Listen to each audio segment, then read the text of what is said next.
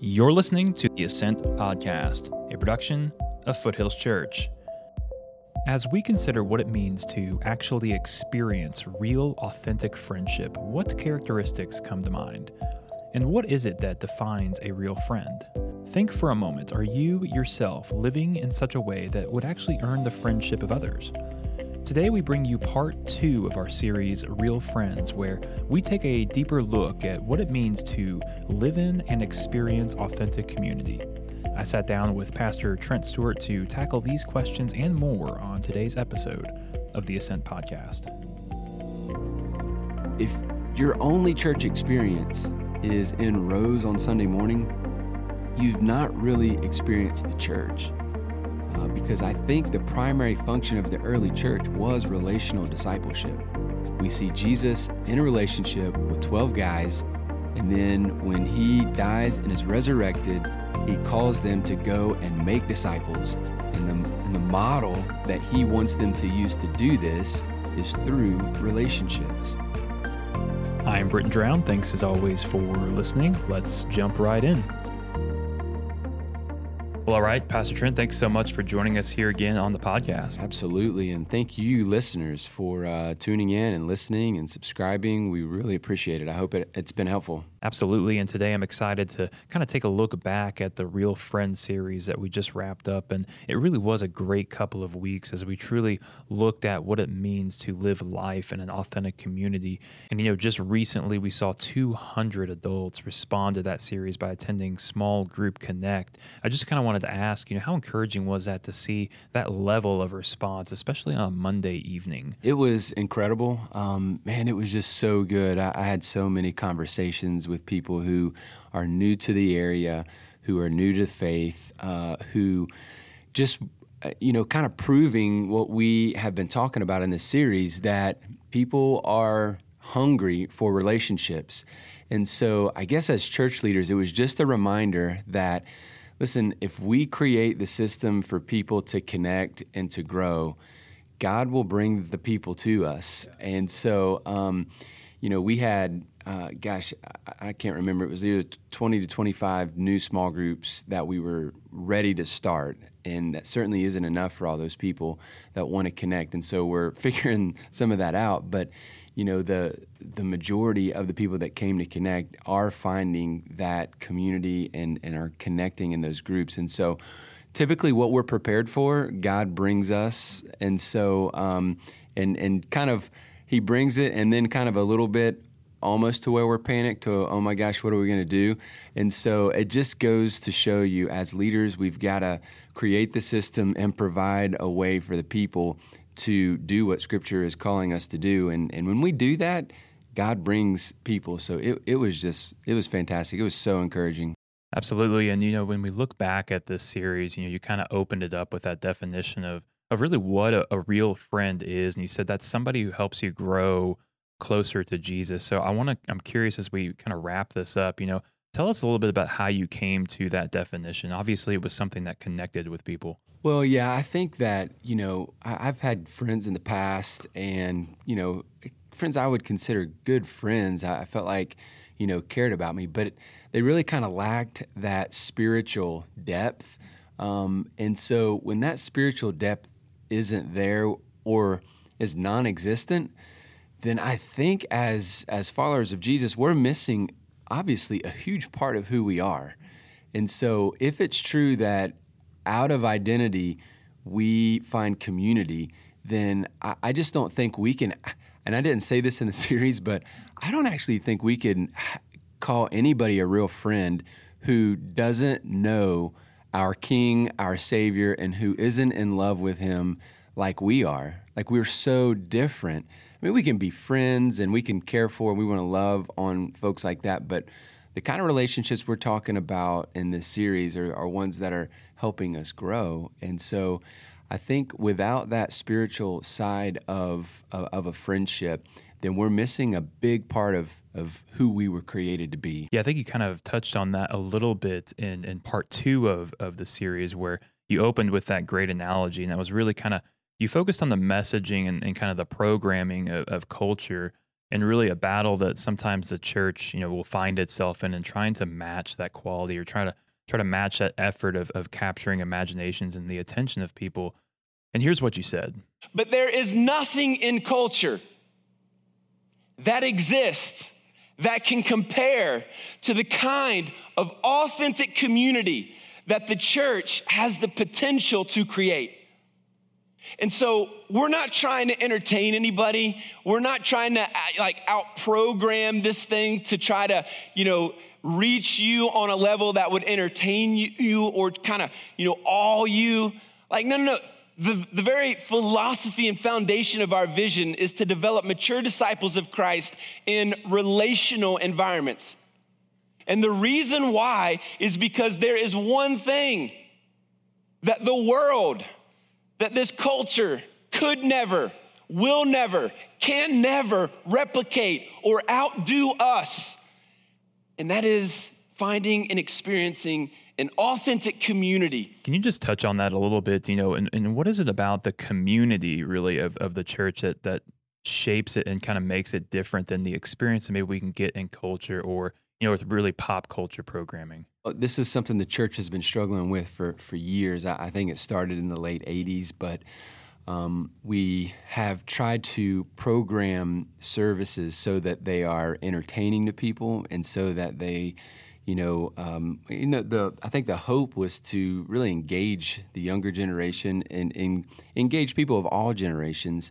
But what we found is, as we try to program and, whether it's a drama or a play or some kind of musical, we just aren't anywhere close to the level of, engagement that culture can produce. And so when it comes to their budget, their talent, their skill, we're just not even close. And so I think when churches overly program and they go down that entertainment road, I think we just have to be really careful, because this generation especially is not impressed.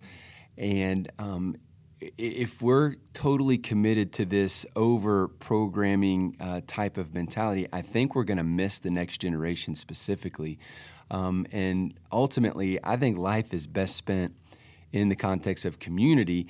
And the one thing I'm trying to tell, and one thing I was hoping everybody would grasp, is that the church has the opportunity to do something that culture, that sports, that hobbies, that sororities, fraternities, whatever, you name it, the church has the opportunity to provide something to people in this world that nobody else can provide, and that is authentic community. And so I think it's huge if a church will grasp this concept and really move into that. It really meets a need that is in the world. So how does the church grasp that concept then? If I'm new to church, if I'm coming into church, I'm really seeking that community, what are some ways that I can quickly get plugged in? Or maybe a better way to ask that is, how can I quickly experience that community? What are some ways that a first-time guest can come in and really experience that and then get plugged in? Well, I think I think the need is there. The hunger is ultimately there in somebody who is checking out church maybe for the first time. They don't always know what that is going to look like for them, because maybe they've never experienced a small group. Maybe my wife is way extroverted and maybe I tend to be more introverted. So I think we have to give people time. So if people want to be anonymous for a while, I think that's just going to happen. People want to check it out, especially unchurched people. Let's see what this is like. Are they crazy? Are they weird? What are they teaching? So people want to come a few times before they would even take that step. But I think the on-roads to community always have to be there. And so for us, it's Base Camp. For us, it's the Connect Center on Sunday morning. So if you ever want to connect to a small group, then boom, you go to the Connect Center and you've got it. For us, small groups are going to start in August, and then they're going to take a break when we get to May. But we also have the onboard of the short-term groups for people who might show up in the November timeframe. Hey, we've got a short-term group for you. And then same thing in the spring semester, somewhere around March, we start a short-term group. So there are always on-roads to community. And I guess the other thing would just be, we talk about it literally every week. Mm-hmm. And if it's important, then you talk about it. And if you care about it, then you talk about it. Mm-hmm. And so it can't just be a sermon that you preach. It's something that we constantly bring up and constantly make people aware of. Yeah, it's really living it out as a church. Yes. And I think people see that when they come in. And I think, you know, one thing too, it's funny when people think of the church, they kind of have that immediate thought of that corporate worship experience or the corporate teaching, or maybe even just the building itself, rather than that life of the small groups that are inside the church. You know, can you just talk a little bit about why you think that is, and maybe why is it important that we continue to model a church that really lives out and values relational environments? It's a great question. It may take me a minute to unpack this, but because I would go all the way back, and we touch on this in the journey process here. We talk about it because I think it is an issue, but I mean, you could go all the way back to the 16th century with William Tyndale. He translated the Bible from the original language into English for the very first time. And when he got to the verses in the Greek that used the word ecclesia, he really began to understand and really saw it for what it really translated to. And so that word actually means congregation. And so, you know, when you look at how systematized and institutionalized the church was at that time, he was taking a huge risk to actually understand the word the way that I think God wants us to understand it. So when he translated his version, then he would come to that word and he would translate it as congregation. And so the word ecclesia, the word, that's the Greek word for church. It's not a building. It's not an organization. The intention of the word is that it's a group of people. So all over the world, there are all different kinds of buildings and many styles of worship, but we're all a part of the prediction that Jesus makes when he says that I am going to build my church. And so when Tyndale created this translation, the Roman Catholic Church didn't appreciate it, and they actually killed him. And, you know, this whole institutionalized version of Christianity continued to progress. When you think about the New Testament, we hardly read anything about Sunday morning.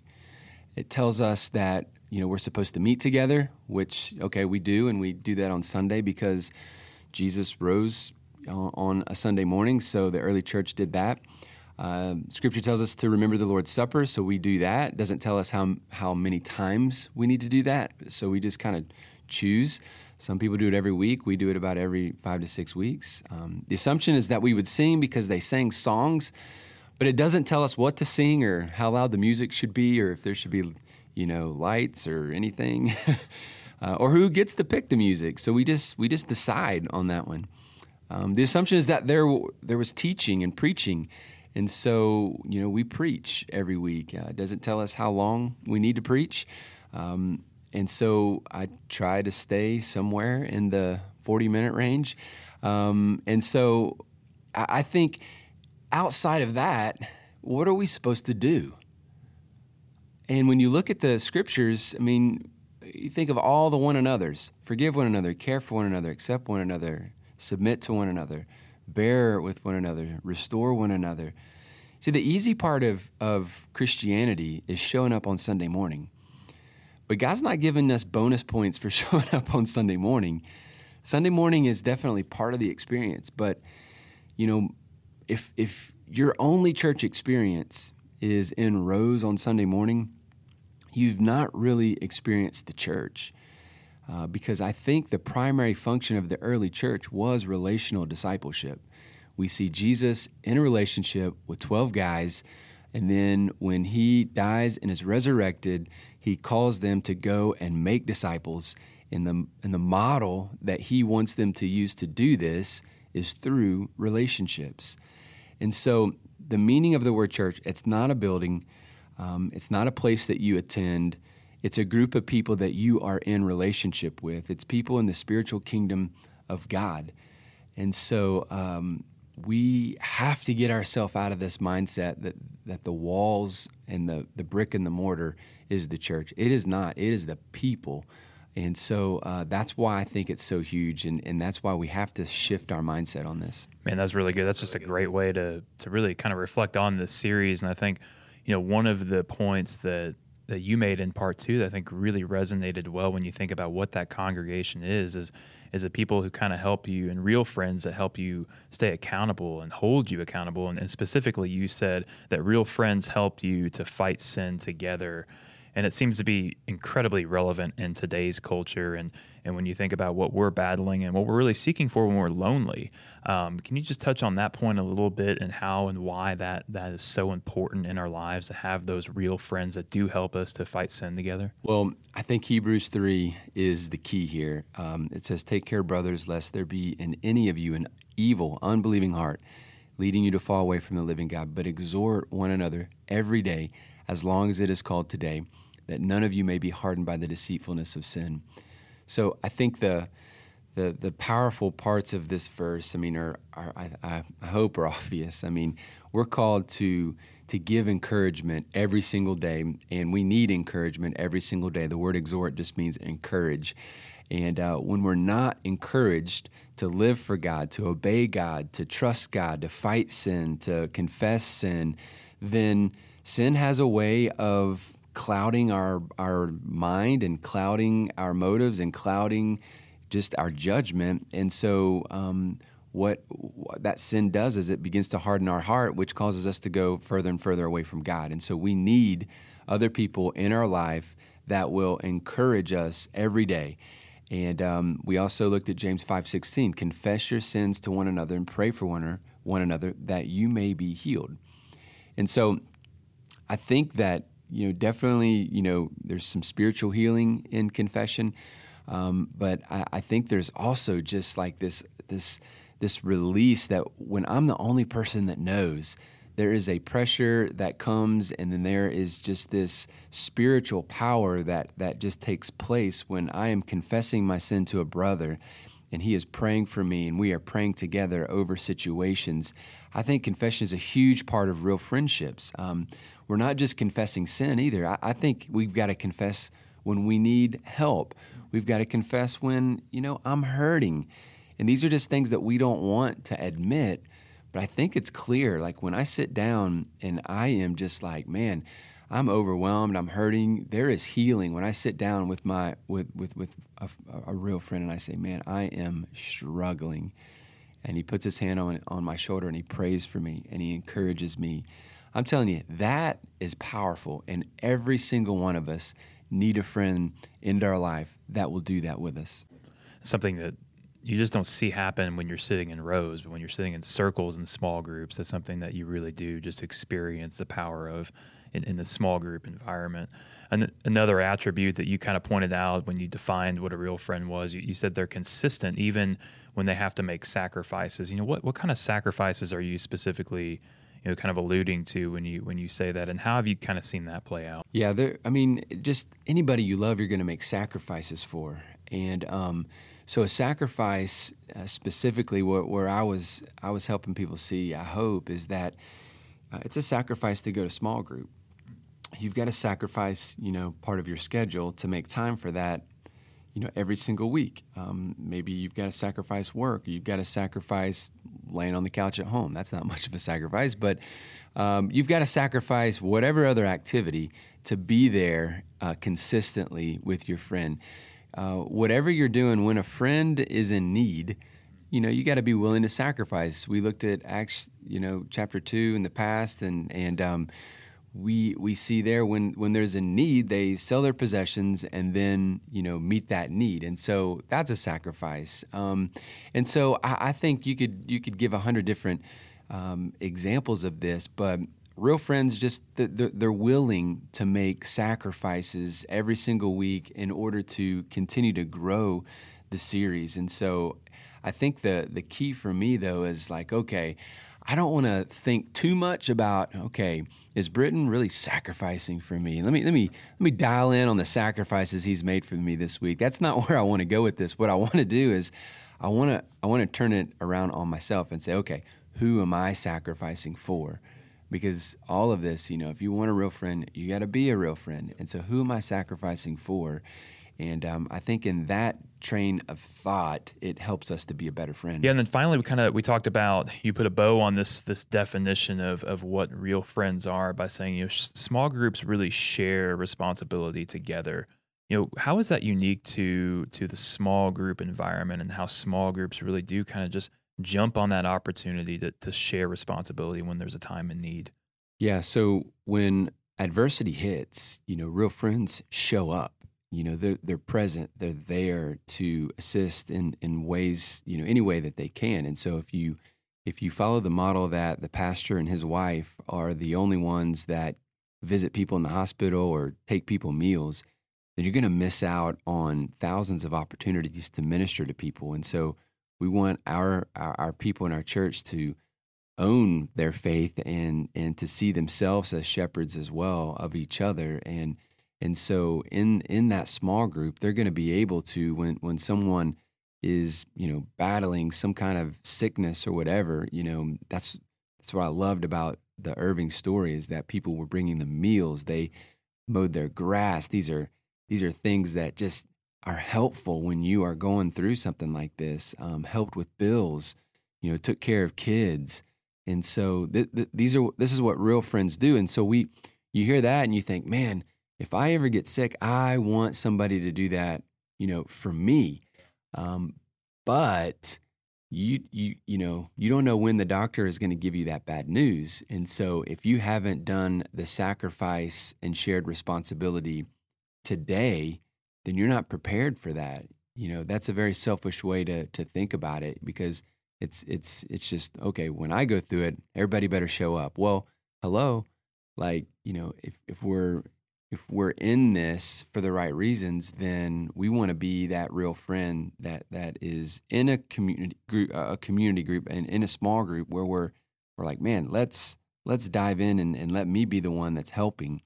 And then, you know, who knows, one day I'm going to need the help. Absolutely. Well, man, it's been so fun to travel through this series and kind of, you know, peel back the layer on what a real friend is, and get to experience kind of the power of small groups, and really just kind of share that experience together. You know, I just kind of want to close this series out and just ask you kind of what's been your, you know, biggest takeaway, or really just kind of your favorite experience from this series, from your vantage point, just talking about real friends and small groups. Well, I think for me, what I have seen is just a renewal in some of our small group leaders and some of the people in small groups who have just been like, oh, yes, that's why we're doing this. And so, you know, it's great. I think obviously the other big thing is, you know, the amount of people that are going to connect in a new group. But I was really encouraged by some of the conversations that I've had where people were like, man, that's why we do this. And I've lost sight of that. And, you know, that renewal and that understanding has, I think, motivated and fired a lot of groups back up. And so everybody is like ready to charge a new hill together and dive in. Well, yeah, definitely was unique. It's been a great response to this series. Obviously, on Monday night, just seeing that physical response of people was pretty encouraging. And thank you, as always, Pastor Trent, for this series and for your time on the Ascent Podcast. Absolutely. And thanks again for listening, guys. I hope you'll share this and rate the show, and I pray we'll continue this journey together. As always, if you enjoy this resource, we ask that you please hit the subscribe button. Subscribing to the podcast not only helps us to reach more people, but it also ensures that you always receive the latest episodes as we release them every other Wednesday. And if you enjoyed this episode, please rate the show. Ratings really do help us to get discovered on your favorite podcast platforms. Thanks for listening.